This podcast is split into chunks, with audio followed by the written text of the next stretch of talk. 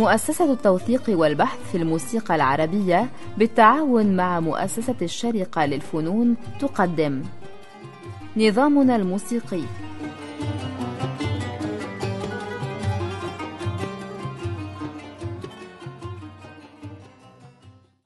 مرحبا بكم سيداتي سادتي في برنامج نظامنا الموسيقي في حلقة جديدة. نلتقيكم مع الأستاذ مصطفى سعيد وحلقة عن التعلم الموسيقي. هناك مجموعة من المواضيع المهمة أعتقد من المهم أن نتطرق لها. من ضمنها هذا الموضوع وهو موضوع تعلم الموسيقى وهو بالضرورة يختلف عن تعليم الموسيقى. وأعتقد أن إحنا مع شخص خبير شخص بنى نفسه بذاته يعني. ومن حقنا نسأل مجموعة من الأسئلة لإفادة المستمعين. أستاذ مصطفى ممكن تكلمني عن عملية تعلم الموسيقى بشكل عام؟ التعلم عكس التعليم. يعني التعلم هي لها علاقة بالمريد الذي يريد تعلم النغم. أنت كمتعلم أو كراغب في التعلم هذه الرغبة هي التي توجهك. بمعنى ماذا تريد أن تتعلم؟ أي نوع من النغم تريد أن تتعلم؟ من أنت؟ ماذا تعرف عن نفسك؟ ماذا تعرف عن ثقافتك؟ للأسف أنه بسبب الزخم الدعائي والتعليمي والإعلامي. بمعنى أنه أنت بتفوت أنت عمرك أربع سنين بتفوت على ال KG حتى بقى في قبل ال KG بقى في petit jardin الروضة اللي قبل سنوات الحضانة. بقى كل هذا بيديك فكرة مسبقة عن ماذا ستتعلم. فلما يكون عندك فكرة مسبقة عن ماذا ستتعلم فهذه الإرادة مبدئيا بتبدأ أن تشاب يعني يكون فيها شوائب. لذلك معظم الموسيقيين مثلا حاليا شاطرين على الصعيد التقني وموهوبين عندهم إرادة يعني.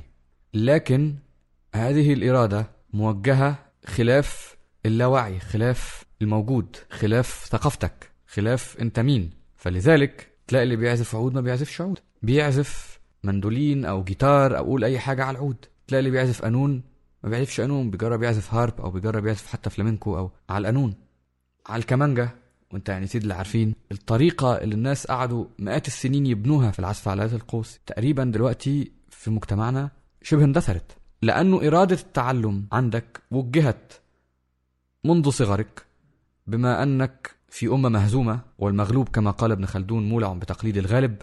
أنت بتتعلم على أساس آخر على أساس أنه في تقليد موسيقي عالمي وبعدين بتاخد كده نكهة عربية فليفر كده عربي. تمام؟ في المعاهد الموسيقية وحتى في الإعلام وحتى في تاريخ الموسيقى وكل حاجة يدرس لك كل حاجة في الكتب. أنا بس تيجي في العملي تبقى التراث بتاعك هو المزيكا اللي اتعملت في النص الثاني من القرن العشرين يعني. ولما عايز حاجة قديمة يلا هات لهم سيد درويش. ويا ريته حتى بيجيبوا سيد درويش. عموما هذه المسألة بتشوب الإرادة بتاعة المتعلم أو الراغب في المتعلم. فبيبقى هو نفسه جزء من هذه المنظومة بسبب هذا التوجيه. قلما تجد واحد يخرج عن هذه المنظومة. وإذا خرج فبيكون في سبب ما خارجي مؤثر ما خارجي خرجه عن هذه المنظومة فاكتشف هو. فالإرادة عند المتعلمين هي اللي بتقود إلى النتائج. هيبقى عامل إزاي؟ فالحال اللي إحنا واصلين لها لأنه من يريد تعلم النغم هو مساق. منقاد إلى ما سيؤول إليه بعد عشرين سنة من دراسة النغم نعم. يعني هناك عدة أمور تجعل الناس تتوجه في تيار واحد أو نظام واحد أو مجموعة من التيارات المختلطة مع بعض من خلال تأثير الميديا والمدارس والانهزام اللي تكلمنا عنه. كل هذه الأمور تخرج لنا هذه الطبيعة من المهتمين أو المشتغلين في الموسيقى على كل الصعود المذكورة. صحيح. طيب ما هو الضامن للوعي. إحنا تكلمنا عن أحيانا يأتي مؤثر خارجي ينتشل الشخص المحظوظ إلى منظومة أخرى قد تكون أفضل أو أسوأ. خلينا نقول أفضل. إحنا مهتمين بالأفضل. ما هو ضمان الوعي؟ هل هناك ضمانه للوعي؟ سواء بانتشاله بذاته أو من مصدر خارجي. بذاته دي مسألة سهلة. يعني هو يشعر أن شيء ما بيوجهه فهو خرج عن هذا التوجيه. بشكل أو بآخر بحث وسائل البحث أصبحت متاحة أكثر في عصرنا الحالي ووصل لنتائج تانية ده الاجتهاد الذاتي. لكن ده ما بيحصلش عند فرد غير لما يحصل مؤثر خارجي يطلعه من هذه المنظومة لما يكتشف إنه هذه المنظومة موجهة. بس مش كل الناس تقدر تكتشف وده مش عيب عند حد. نعم. بقى الحل يمكن نشاط لأكاديمية بديلة عن الأكاديمية عن نظام التعليم الموجود لحد أما يقضي الله أمرا كان مفعولا بخصوص الأكاديمية الرسمية. لأنه حقيقة وبدون أي نوع من المجاملة ها في ناس موجودين في الأكاديمية الرسمية أعني فيها الأكاديمية الحكومية والأكاديمية الخاصة حقيقة عندهم طروح جيدة وعندهم توجهات جيدة في التعليم الموسيقي ولا شك. لكن رغبتهم في الحفاظ على النظام الأكاديمي ورغبتهم في إنه هذا النظام يستمر دون تغيير لأنه تغييره يمكن يأثر على وضعهم هو في هذا النظام.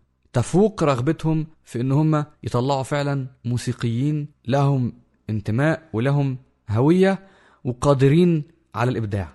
طيب أستاذ مصطفى الأكاديمية البديلة كيف تتخيلها؟ بص هقول لك أعتقد أفضل من يجيب عن هذا السؤال هو حد تربوي. تربوي يكون اكتشف هذه المشاكل وعنده طرح لأكاديمية أخرى بديلة. أما أنا ضعيف في هذا المجال التربوي ما درستوش بالقدر الكافي وكمان أنه تركت التعليم يعني الرسمي في مرحلة سابقة على هذا اللقاء يعني تركته من سنوات. فبالتالي أنا ما عنديش تصور للأكاديمية البديلة. يمكن حتى حلقات آه، البرامج اللي بتطلعها مؤسسة توثيق والبحث في الموسيقى العربية على الإنترنت. يمكن ده نوع من الأكاديمية البديلة. يمكن الحاجات اللي بتنزل على ال SoundCloud واليوتيوب التسجيلات اللي بتنزل الإصدارات اللي بتطلع. يمكن ده نوع من الأكاديمية البديلة. أنا مش عارف صراحة أنا ما أقدرش ما عنديش قابلية إن أنا أحكي بشكل تربوي يعني رحم الله امرأ عرف قدر نفسه عرفت؟ أنا ما يعني هو مجرد سؤال عن تصورات فقط. يعني مم. أنت الآن طرقت واحد من التصورات هل هناك تصورات أخرى من ناحية مثلا آه، لقاء حقيقي بين موسيقيين؟ يعني في عملية التعلم كيف تتصور الشيء الحقيقي مقابل للإنترنت وال... لا أنا كبني آدم يعني مسألة التعليم الموسيقي عندي هي مسألة ممكن كتير جدا يشوفوها برجعية منقطعة النظير يعني ممكن يشوفيني في قمة الرجعية لأنه أنا مع التعليم كده نقعد مع بعضينا لا قصدنا نتعلم ولا قصدنا نعلم إحنا قاعدين وبنعزف مزيكا يوم اتنين تلاتة سنة اتنين تلاتة خلاص طلع موسيقي. تمام. عرفت؟ منهج وسنة أولى وسنة تانية والترم الأول والميد ترم ومش عارف إيه والكلام ده ما يعني هذه ماليش فيه. هذه مشكلة ليست فقط في الموسيقى وليست فقط في الشرق.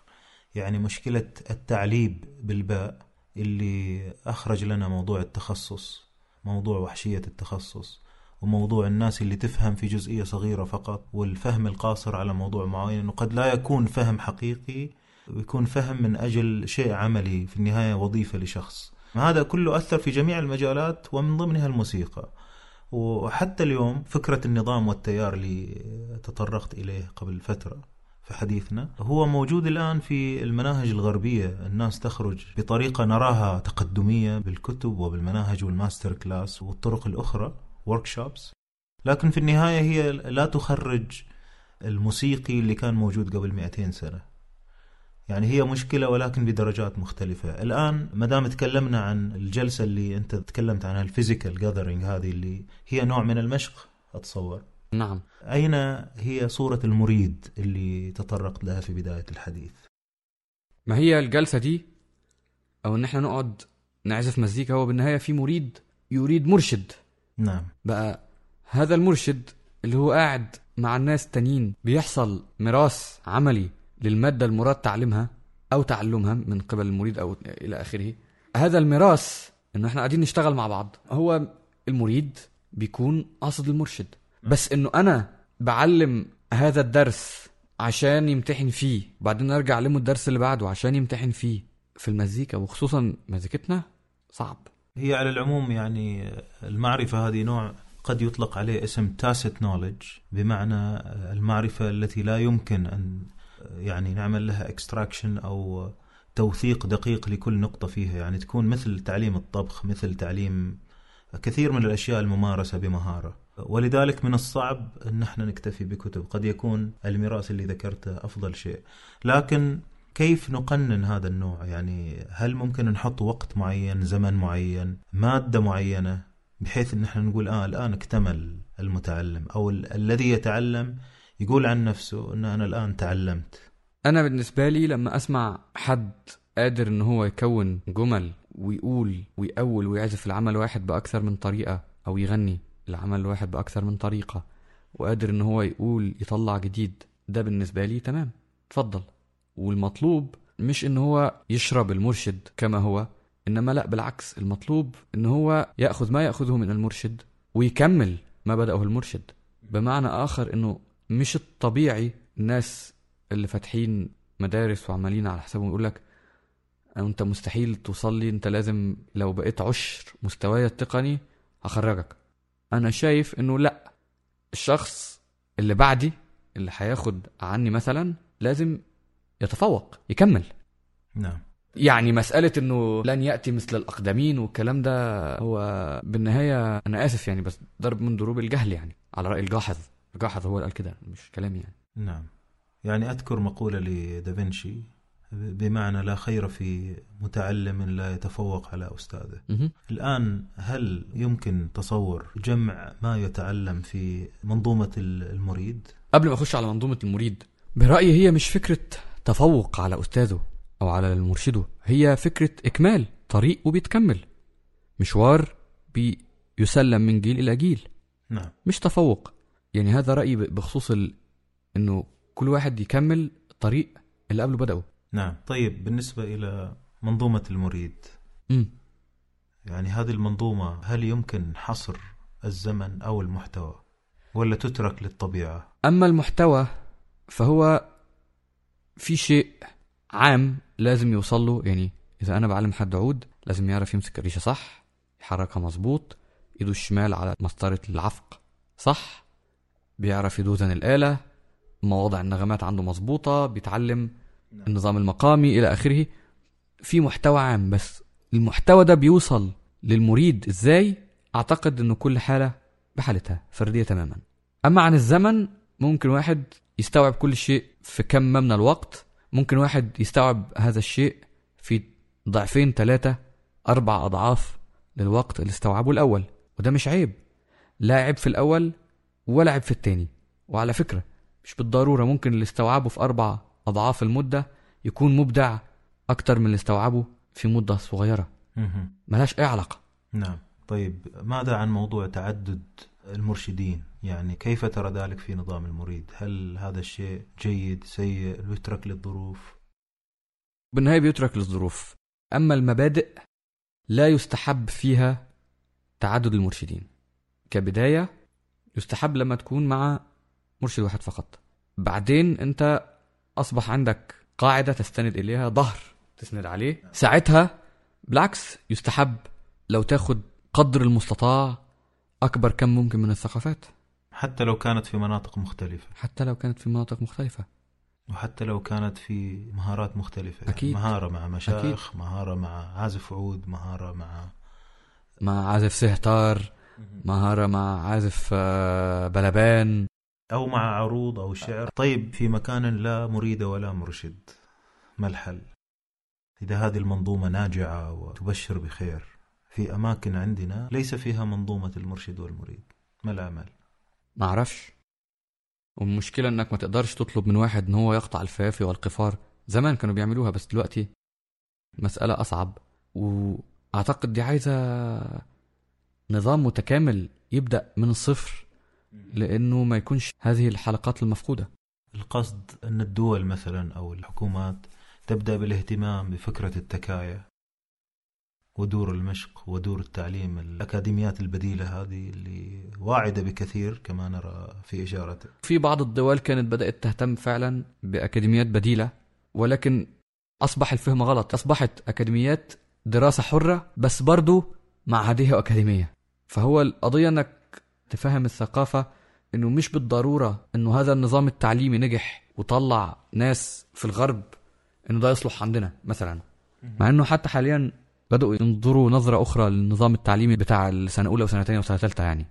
يعيدوا النظر في في الأدوات التعليمية وفي النظم التعليمية. بس يعني هو المشكلة إنه لما بيعمل معهد أو شيء آخر بديل بيبقى في راسه قصة برضه النظام الأكاديمي الحر.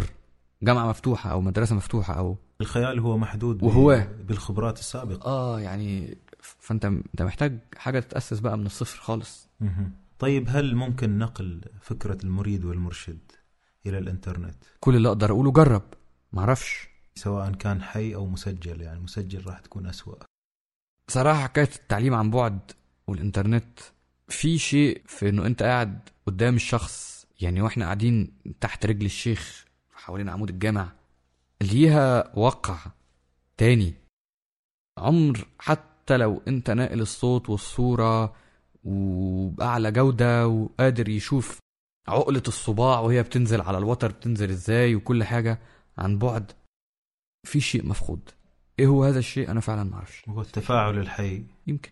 نعم هل يمكن من النظر إلى منتج المرشد والمريد إنك تعرف إن هذا من المرشد الفلاني وهذا من المرشد الفلاني. ولو تعددت المرشدين ممكن تستل علامات كخبير. ممكن ومش عيب.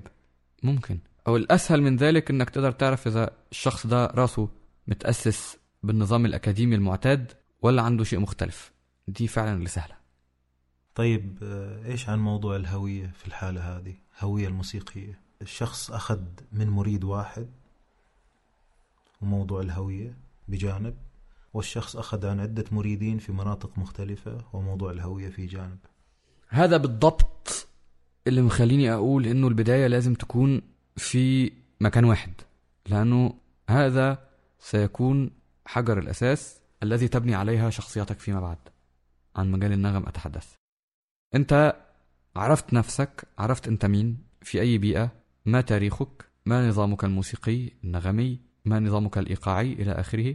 بعدين قررت إنك تستزيد من لهجات أخرى أو حتى نظم مغايرة تماما في هذه الحالة إذا أنت عندك هذا الظهر الذي تستند إليه فأنت ما فيش أي خوف على إنك تفقد نفسك نعم. أما إذا أنت عملت زي النحل اللي بياكل من كذا بستان بيطلع العسل آه، يعني إنما يعني أنا رأيي إنه أي موسيقي لازم يطلع على أكبر قدر ممكن من التقاليد الموسيقية حول العالم شرقا وغربا وشمالا وجنوبا. لازم لازم يطلع على الموسيقى المحلية بتاعته والموسيقى الشعبية المحيطة والموسيقات الفصحى يعني الكلاسيكية في كل البقاع والموسيقات الشعبية قدر المستطاع والموسيقى العامية البوب كل هذه الأنواع لازم يطلع على أكبر قدر منها.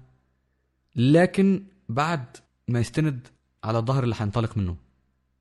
طيب بالنسبة للأولويات والوقت يعني هناك موسيقى أكثر من عمر الفرد يعني الاطلاع قد يكون بشكل سريع على بعض الأشياء الغير مهمة في إنتاج الفرد. الغير مهمة بالنسبة لوجهة نظر المتعلم. نعم. مش الغير مهمة لأنه ما فيش شيء غير مهم على كل حال يعني. نعم.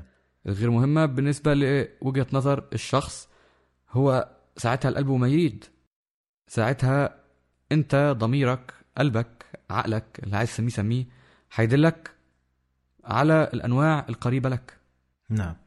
وهذا هو راح يحدد آه، نوعية الجسد الموسيقي اللي راح يكون المنظومة السمعية للفرد المتعلم صح. نعم. صح.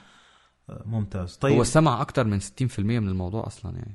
موضوع التعلم. حتى أكتر من ال... يعني يكاد يكون أكثر من المران على الآلة أو على الصوت أو على الشيء اللي هتشتغله نعم. مو هذا هو الموضوع اللي كنت راح انتقل إليه. هو موضوع التعلم بالنظر إليه من ناحية الفرد المتعلم نفسه. يعني سواء في حالة وجود المريد أو عدم وجود مريد ومرشد عند الشخص المتعلم. يعني ما الذي يحدث بالضبط عند المتعلم الموسيقي؟ كلمني عن التعلم. في الأول بيكون مخزن بيخزن فيه معلومات تتضرب المعلومات دي في الخلاط عندك في الذاكرة تطلع شخصيتك. تطلع تتحول أنت من مخزن معلومات إلى مورد لهذه المعلومات اللي هي بتطلع منك مفترض جديدة. اللي هينزرع هيتطرح هيتحصد نعم ولكن هذا على زمن طويل من طبعاً. المفترض. طبعا. يعني هناك فترة استكشاف محاولة تلمس ومعرفة ما هذا وما هذا. بعد ذلك تتكون ثقة وتتزعزع ثم تتكون ثقة أخرى وتتزعزع مع كل العوامل. ودي سنة الحياة. كلمني عن عملية التعلم هذه كتطور من شيء إلى شيء. بالنسبة لموسيقي يمسك آلة العود أو شخص يغني أو يمسك أي موضوع في الموسيقى. بتبدأ من الصفر. تعرفش أي شيء عن الموسيقى. بعدين أنهي آلة هتطبق عليها أو أي شيء هتمارسه دي مسألة تانية. انت بتبدأ بتسمع المزيكا من ساعة ما بيتكون جهازك السمعي قبل ما تتولد أصلا. إذا بتسمع أو اللي بيسمعوا أهلك وبعدين بيئتك بتفرض عليك شيء ما وبعدين ودنك وجدانك بيروح للشيء اللي هيحب يسمعه أكتر. وبعدين برضو هيدلك على ال... من المحيط بتاعك انت هتحب مثلا تعزف إيه. نعم. طيب كلمني عن السمع فكرة الستين بالمية. ما هو انت كل الانتاج اللي انت هتنتجه هو نتاج سمعك. انت سمعت إيه قبل كده؟ يعني واحد نشأ في ألمانيا. سمع كل الموسيقى اللي موجودة في أوروبا من كلاسيك لبوب لفرايتي لكل أنواع الموسيقى. قرر وهو عنده 40 سنة يتعلم عود. ممكن يتعلم عود. ممكن يكون سمع موسيقى وعجبته كله تمام؟ بس هيتنه يبان إن هو مش ابن هذه الثقافة. مثل تعلم اللغات؟ يمكن.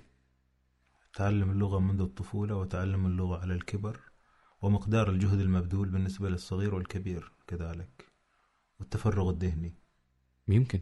والهيام والغرام. ربما الآن في حالة فرد يريد أن يتعلم بذاته. خارج منظومة المريد يعني كثير منا في عالمنا ليس عنده منظومة المريد والمرشد. كيف يمكن أن توجهه بوجود الأدوات اللي متوفرة أمامه من كتب وإنترنت ومسموعات. تعلم العود في أسبوع بدون معلم؟ مش عارف والله ما لا طبعاً. عنديش لا طبعا. ما عنديش يعني- ما عنديش حل. يعني لا ترى حلا غير منظومة المرشد والمريد؟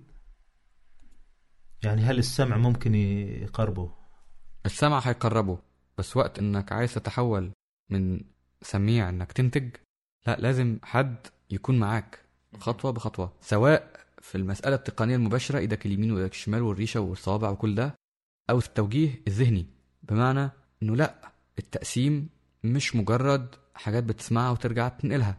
لأ الأهنج في الدور مش مجرد مجاوبة بهذا الجفاف إنه أنت بتقول جملة والتاني بيرد عليك. لأ في حاجات يمكن أنت بتسمعها بهذا الشكل بس جوهرها مختلف عن هذا الموضوع. دي مش هتيجي غير بالاستنباط والاستكشاف والإقناع والسؤال والجواب ويا اقتنعت انت اقتنعت أنا يعني. نعم. إلى هنا نأتي إلى ختام حلقتنا اليوم من برنامج نظامنا الموسيقي. تحدثنا فيها عن التعلم الموسيقي. كنت معكم فاضل التركي والأستاذ مصطفى سعيد ونلتقيكم قريبا.